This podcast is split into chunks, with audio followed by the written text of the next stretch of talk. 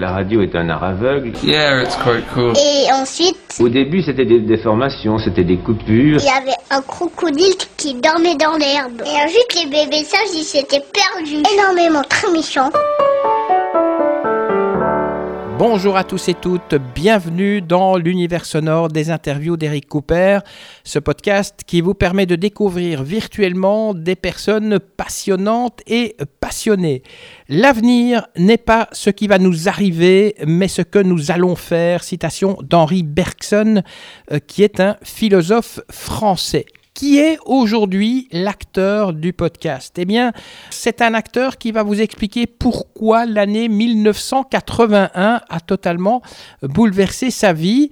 Et la personne euh, que vous allez découvrir, eh bien c'est moi. Parce que j'ai eu envie aujourd'hui de vous raconter pourquoi cette année a vraiment bouleversé ma vie.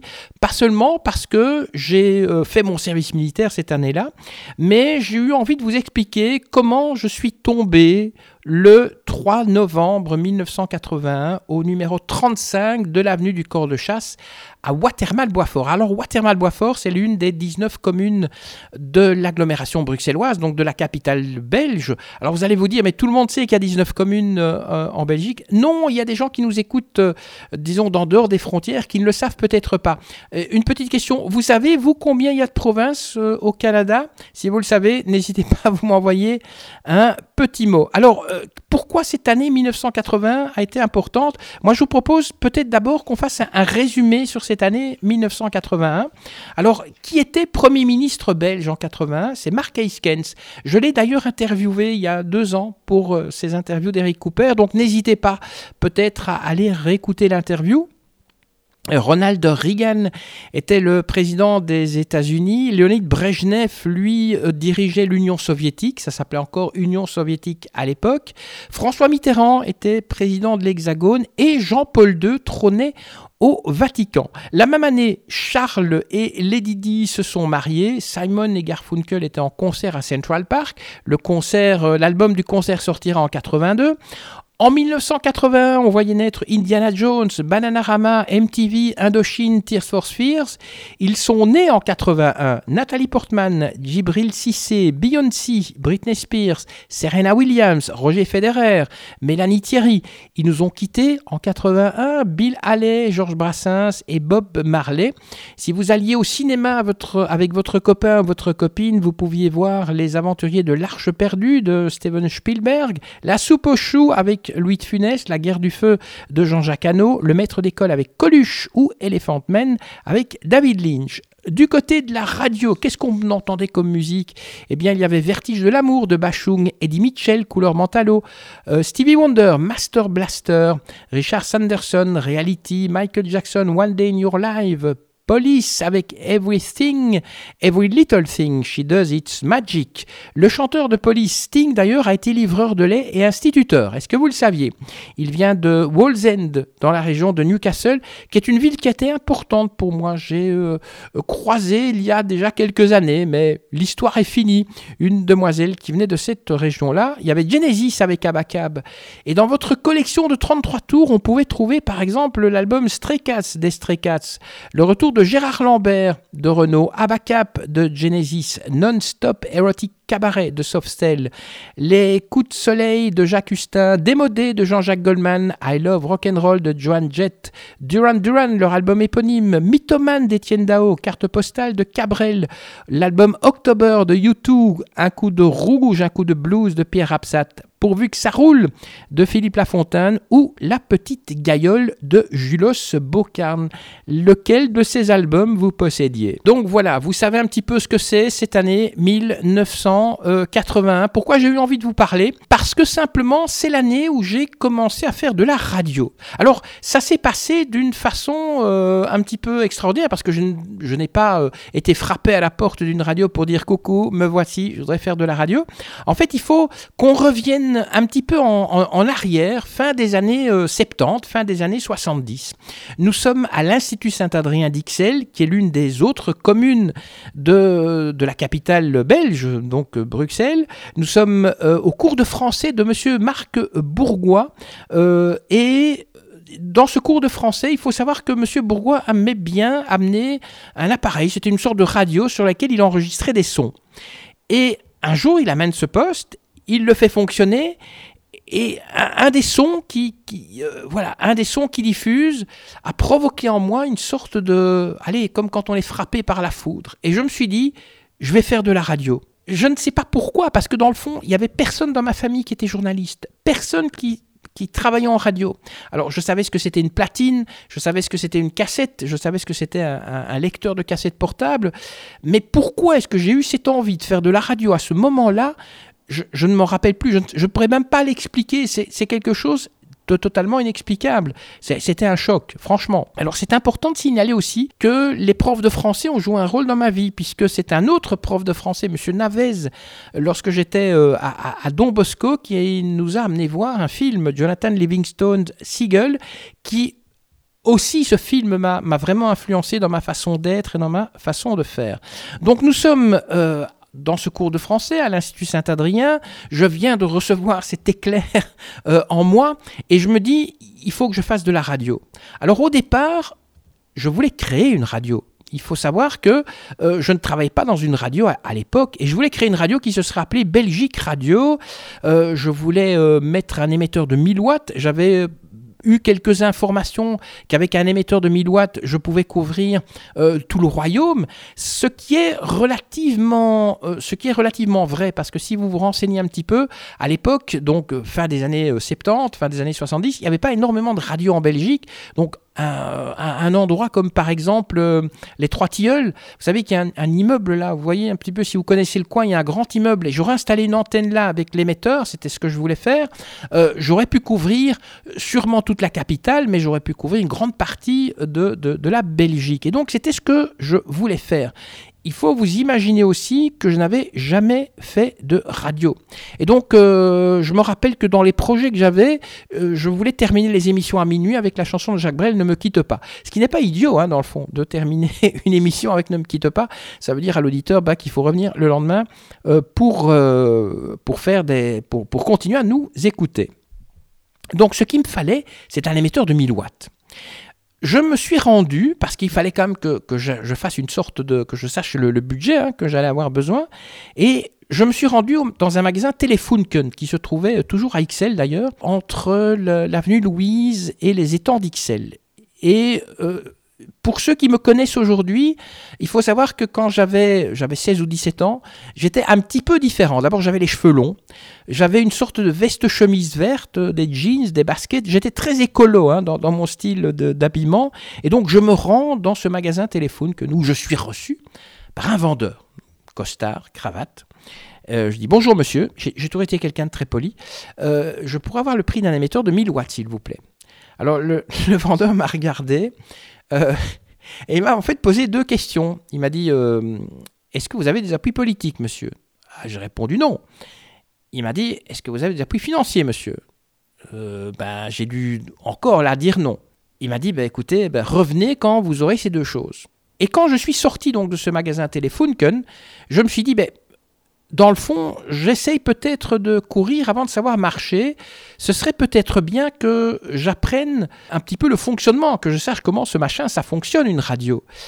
Et comme le hasard fait bien les choses, mais je ne crois pas au hasard, quelques temps après, j'ai vu une annonce dans le le journal Vlan. Alors le journal Vlan, c'est un journal toute boîte qui était distribué euh, chaque semaine, dans lequel il y a des articles et des petites annonces. Et il y avait une annonce qui m'avait, euh, avait attiré mon, mon, regard. Euh, radio locale, recherche animateur, écrire boîte postale 58 11 70 Bruxelles. C'est Watermal Boisfort le, code postal. C'était la radio locale de Watermal-Boisfort, de la commune, donc Radio Aurore, qui recherchait des animateurs. Je me dis, bah allez, on va tenter notre chance. Je leur ai donc écrit un petit mot en leur précisant le, genre d'émission que, je voulais faire.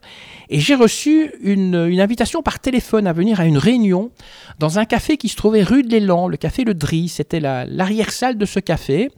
Et euh, c'était le jeudi. Euh, donc je me rends dans cette réunion. Alors, euh, qui était là? Il y avait Maurice Herman, qui lui est le fondateur de la radio. Il y avait Philippe également. Il y avait Bruno, Bruno le Bruxellois bondissant. Je ne me rappelle plus s'il y avait Étienne. Euh, il y avait aussi, euh, qu'est-ce qu'il y avait d'autre encore? Mais je pense que c'était tout. Alors du côté de ceux qui venaient se présenter, il y avait une dame qui devait avoir entre 25 et 30 ans. Il y avait un monsieur barbu qui était québécois, ou du moins qui parlait avec un accent québécois, je suppose qu'il devait l'être. Et puis il y avait deux gars qui devaient avoir mon âge. Hein. Moi j'avais, j'avais 18 ans. Et donc j'ai exprimé mon désir de faire une émission radio alors à l'époque, j'étais euh, responsable d'une association qui s'appelait Connaissance et Protection de la Nature, une association qui faisait surtout dans l'information. Euh, on ne faisait pas énormément d'activités dehors. La seule chose que le CPN de Watermal-Boisfort a fait, c'était avec le club alpin belge. Euh, je ne sais pas si vous connaissez un petit peu la, commune, il y a le, centre culturel et les écuries de la Maison Haute. Et on, on, a été la première activité aux écuries de la Maison Haute avec le club alpin belge. On a fait une comment on appelle ça, une, projection d'un film sur les Alpes. Voilà, donc euh, le CPN et le club alpin belge, on a été la première activité, donc voilà, c'est un peu le, moment de gloire. Bref, on va, on va peut-être revenir donc au Café Le Drise. Euh, donc moi j'explique que j'ai envie de faire une émission sur l'environnement. Ils acceptent, ils trouvent que c'était une très bonne idée. Et on nous invite à venir visiter la radio. Je n'avais jamais vu de radio de ma vie. Donc vous imaginez, je me retrouve devant une table de mixage, des micros, euh, enfin, des platines, des decks, etc. Et en 10 minutes, on nous explique un peu comment ça fonctionne. Donc il faut lever le curseur, il faut parler dans le micro, euh, voilà comment on faisait pour préparer une cassette, comment on faisait pour préparer un 33 tours, un 45 tours. Ok, vous avez bien compris? Eh bien, vous revenez mardi. Donc, après une formation de 12 minutes 50, je me disais, bon voilà, je vais revenir mardi, donc le 3 novembre, pour faire ma première euh, émission. Alors, ça, ne... Ça, n'a pas d'importance comme information, mais sachez qu'entre l'Institut Saint-Adrien, donc où, j'ai eu cette révélation, et la radio, il y a 850 mètres à vol d'oiseau. Alors c'est une info totalement inutile. Ah, je voudrais quand même préciser quelque chose. Euh, vous l'aurez remarqué, je, je, ne vais pas mentionner le nom de famille de certaines personnes, parce que je me dis que voilà, ils ont fait de la radio à l'époque, ils n'ont peut-être pas envie aujourd'hui qu'on le sache. Euh, c'est un peu comme peut-être cette personne avec qui euh, j'ai travaillé. J'ai un jour fait la technique de son émission. L'émission euh, s'appelait On vient pour le jazz. Et c'est grâce à cette émission que j'ai découvert le jazz. Et puis cette personne, par après, euh, est devenue euh, le responsable d'une euh, fédération d'entreprises belges. Il n'a peut-être pas envie qu'on le sache. Donc c'est pour ça que je vais éviter de donner les noms de, famille. Je donnerai peut-être le, premier nom de, de, famille, la première lettre du nom de famille. comme ça, ils se reconnaîtront. Donc voilà, après 12 minutes 50 de... de, formation, je me prépare donc pendant quelques jours à venir à cette émission. J'arrive donc le, mardi, je frappe à la porte, je sonne. Je pense que c'était la maman de Maurice qui m'a ouvert, ou c'était son épouse. Parce qu'en fait, la maman, je pense qu'ils habitaient le même building. Euh, donc, ou c'est l'épouse de Liliane, donc l'épouse de Maurice qui m'ouvre. La première émission, ça a été épique. Parce que j'arrive à la radio. je ne me rappelais plus comment ouvrir. Vous rigolez, vous moi je ne me rappelle plus comment ouvrir la table de mixage. Et je dis qu'est-ce comment je ne me rappelle plus de rien. Euh, totale panique. Heureusement en France, donc euh, la fille de, Maurice revient de l'école et là elle me remontre un petit peu comment tout fonctionne. Donc avant de démarrer l'émission, la première émission, j'avais eu, allez peut-être 20 euh, minutes de formation. quand on compare à ce qui se passe aujourd'hui, quand des étudiants viennent dans une radio, on leur explique pendant des heures et des heures et des heures, ils travaillent en binôme, avant de pouvoir être lancé sur antenne, moi j'avais eu 20 minutes de formation et j'allais parler devant des centaines, peut-être devant des milliers de personnes. Donc, grâce à France, je démarre l'émission avec à peu près une demi-heure de retard et j'ai eu deux coups de fil d'une certaine Christiane. Alors, Christiane, c'était la copine d'un humoriste appelé Jempi, qui est, Christiane faisait une émission de musique classique qui s'appelait Classique en liberté sur Radio Aurore. Elle me téléphone la première fois parce que je saturais j'ai pas très bien compris ce que c'était. Je, je quoi Je saturais, bon. Et la deuxième fois, parce que j'avais eu le malheur de parler sur une chanson de Jacques Brel. Ça ne se faisait pas. On parle sur un instrumental, pas sur les paroles euh, d'une chanson de Jacques Brel. Au bout de deux heures, l'émission se termine. J'espère qu'il n'existe pas de cassette de cette émission, parce que je ne sais pas si j'étais très bon. Première émission, comme ça. Mais peu importe, le virus était injecté, la passion avait démarré. Lorsque je vous ai dit que je n'avais pas eu énormément de, de formation, vous allez vous dire, mais comment tu as fait pour apprendre après des choses? Ben, un petit peu en regardant mes collègues. Et il y a deux animateurs que j'ai souvent écoutés. Euh, c'est Ronald qui animait sur SIS Tequila Sunrise et puis Dominique Chevalier euh, qui animait une émission sur Kiss, euh, sur Kiss FM donc à Bruxelles. Et en les écoutant, j'ai appris pas mal de choses. J'ai aussi appris avec mes collègues, mais ces deux-là ont été un peu les premiers qui m'ont pas mal inspiré en, en, radio. Il faut savoir que je ne les ai jamais rencontrés et que ce, ce n'est que très récemment que j'ai vu sur Facebook à quoi ils ressemblaient. Euh, donc ils vont me dire ils ont, ils, ont, ils ont changé un petit peu quand même, mais euh, voilà, on n'a jamais eu le plaisir. J'espère qu'on l'aura peut-être, qu'ils m'inviteront à aller boire un café en écoutant, en écoutant ce podcast. Il y a eu d'autres animateurs qui m'ont influencé par la suite. Hein. C'était Oli Wogan qui présentait entre autres, que je n'ai jamais rencontré non plus, euh, qui présentait souvent l'Eurovision pour la BBC, et puis Chris Tarrant qui animait sur Capital FM à Londres le Breakfast Show et qui a présenté une émission à la TV Who Wants to be a Millionaire, donc qui veut devenir un millionnaire sur, sur ITV, je pense. Et j'aimais bien leur façon de présenter, et, moi je m'en suis vraiment inspiré. Donc j'ai vraiment beaucoup appris par, euh, par le fait d'écouter les autres, par le fait de, de, de, de m'inspirer, de voir un peu comment les, les, autres, les autres travaillaient. Alors, est-ce que j'ai des anecdotes en radio? Parce que c'est vrai que vous allez vous dire, mais tu as dû vivre des trucs absolument extraordinaires. Alors, une première anecdote qui me vient à l'esprit, mais que je n'ose pas vous dire, parce qu'en fait, je n'ai pas l'impression, c'est un peu haute hein, comme anecdote, euh, je, ne pense pas que la demoiselle qui était avec moi, qui m'accompagnerait, qui m'accompagnait, pardon, accepterait ou aurait accepté que je raconte cette anecdote. Par contre, j'en ai une, autre qui est intéressante. Euh, il faut savoir que euh, après euh, après la radio, donc après Aurore, j'ai fait des émissions dans d'autres radios sur Equinox, Equinox Bruxelles, hein, rien à voir avec Equinox ici à Liège ou, à Namur. Euh, et je faisais un petit journal qui s'appelait le cartable musical. Euh, en fait, je prenais des noms comme ça, soit dans les magazines, euh, soit dans des noms dans des gens qui passaient des petites annonces et qui habitaient le coin, euh, soit dans, les radios, des gens qui avaient gagné des concours. Et j'avais un listing de, personnes assez conséquent.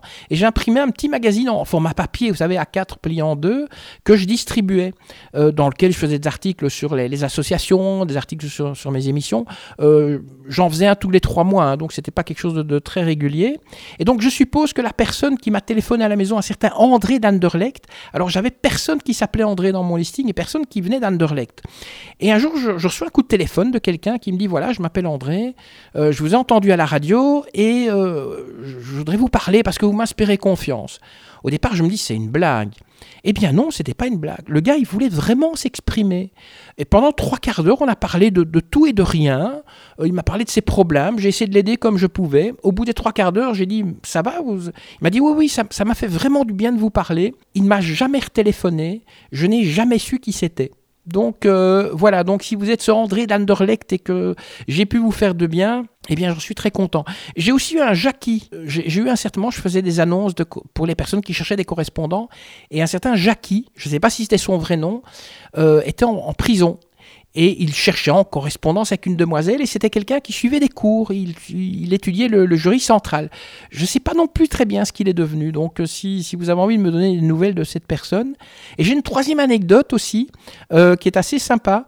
Euh, après Radio Aurore, je suis passé à Radio Sunset et avec Pierre, Pierre J, qui aujourd'hui habite euh, en Amérique du Sud. Il a rencontré une Sud-Américaine et il est heureux là-bas. On a correspondu quelque temps, il y a, une dizaine d'années, puis il a totalement disparu. Et puis avec Marc, euh, on avait animé l'émission de Noël qui devait être animée normalement par Chantal et Champagne. Champagne, c'était son nom de scène. J'ai jamais connu son vrai nom. Et malheureusement, bah, ils sont partis de la radio, donc c'est nous, de 10h du matin, euh, de 10h du soir, pardon, jusqu'à 10h du matin, on a mis une émission dédicace. C'était la folie. Hein. Les gens n'arrêtaient pas de téléphoner pour demander des, des, des 45 tours.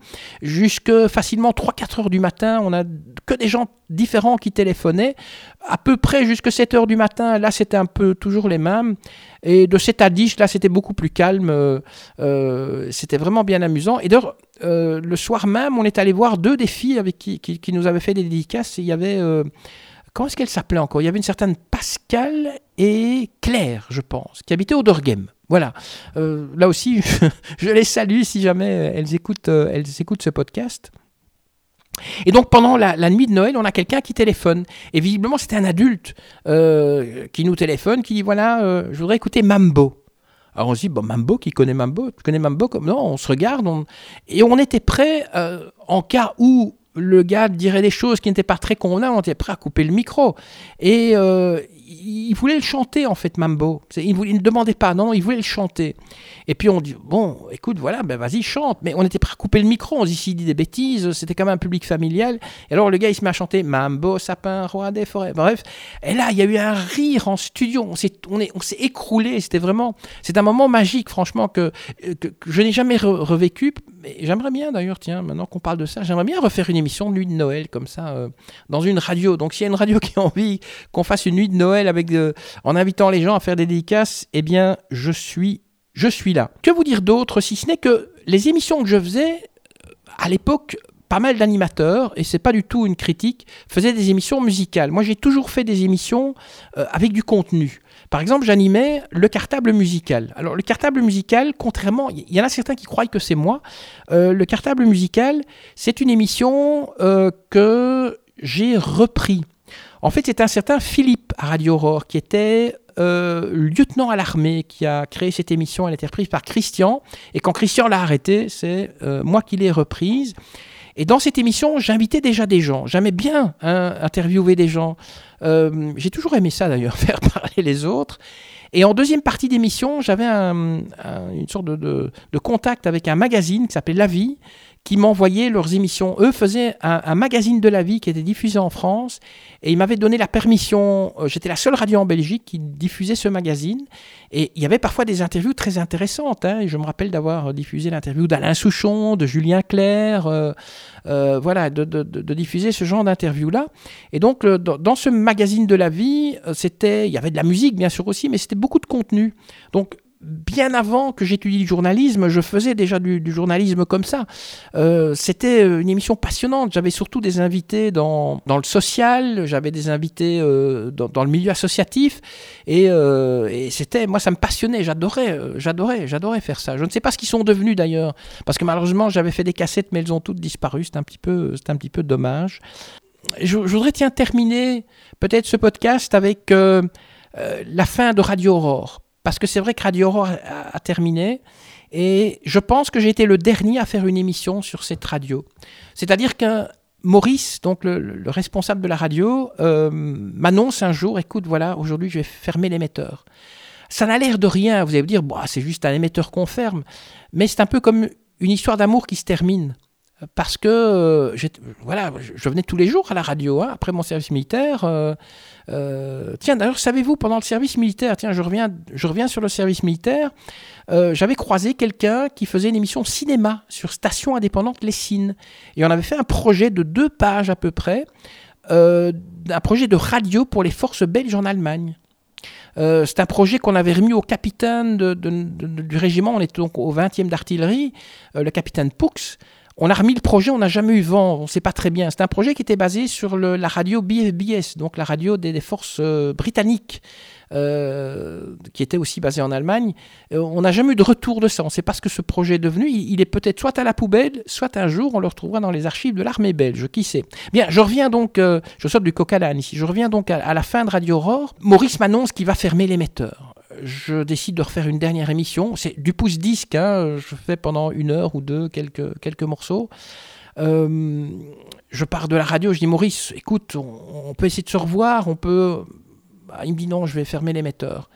Je rentre à la maison, 23h30, j'allume le poste, euh, il y avait toujours la radio, et quand je me suis levé le matin à 8h, la radio s'est éteinte. C'est c'est une histoire qui se finit. Vous savez, c'est comme dans les histoires d'amour. Hein. Je, ne suis plus jamais retourné d'ailleurs à la radio. Après ça, j'aurais peut-être pu aller voir Maurice et lui dire écoute, rallume l'émetteur, on, s'arrangera bien. Il y avait quand même les, commerçants de la place Kame qui étaient prêts à nous accueillir. Mais Maurice ne voulait pas passer de publicité. C'était une, une époque, aujourd'hui, je pense qu'on a fait l'erreur. J'étais à, l'époque, j'étais d'accord avec Maurice, il fallait pas mettre de pub, mais ça aurait peut-être pu nous sauver.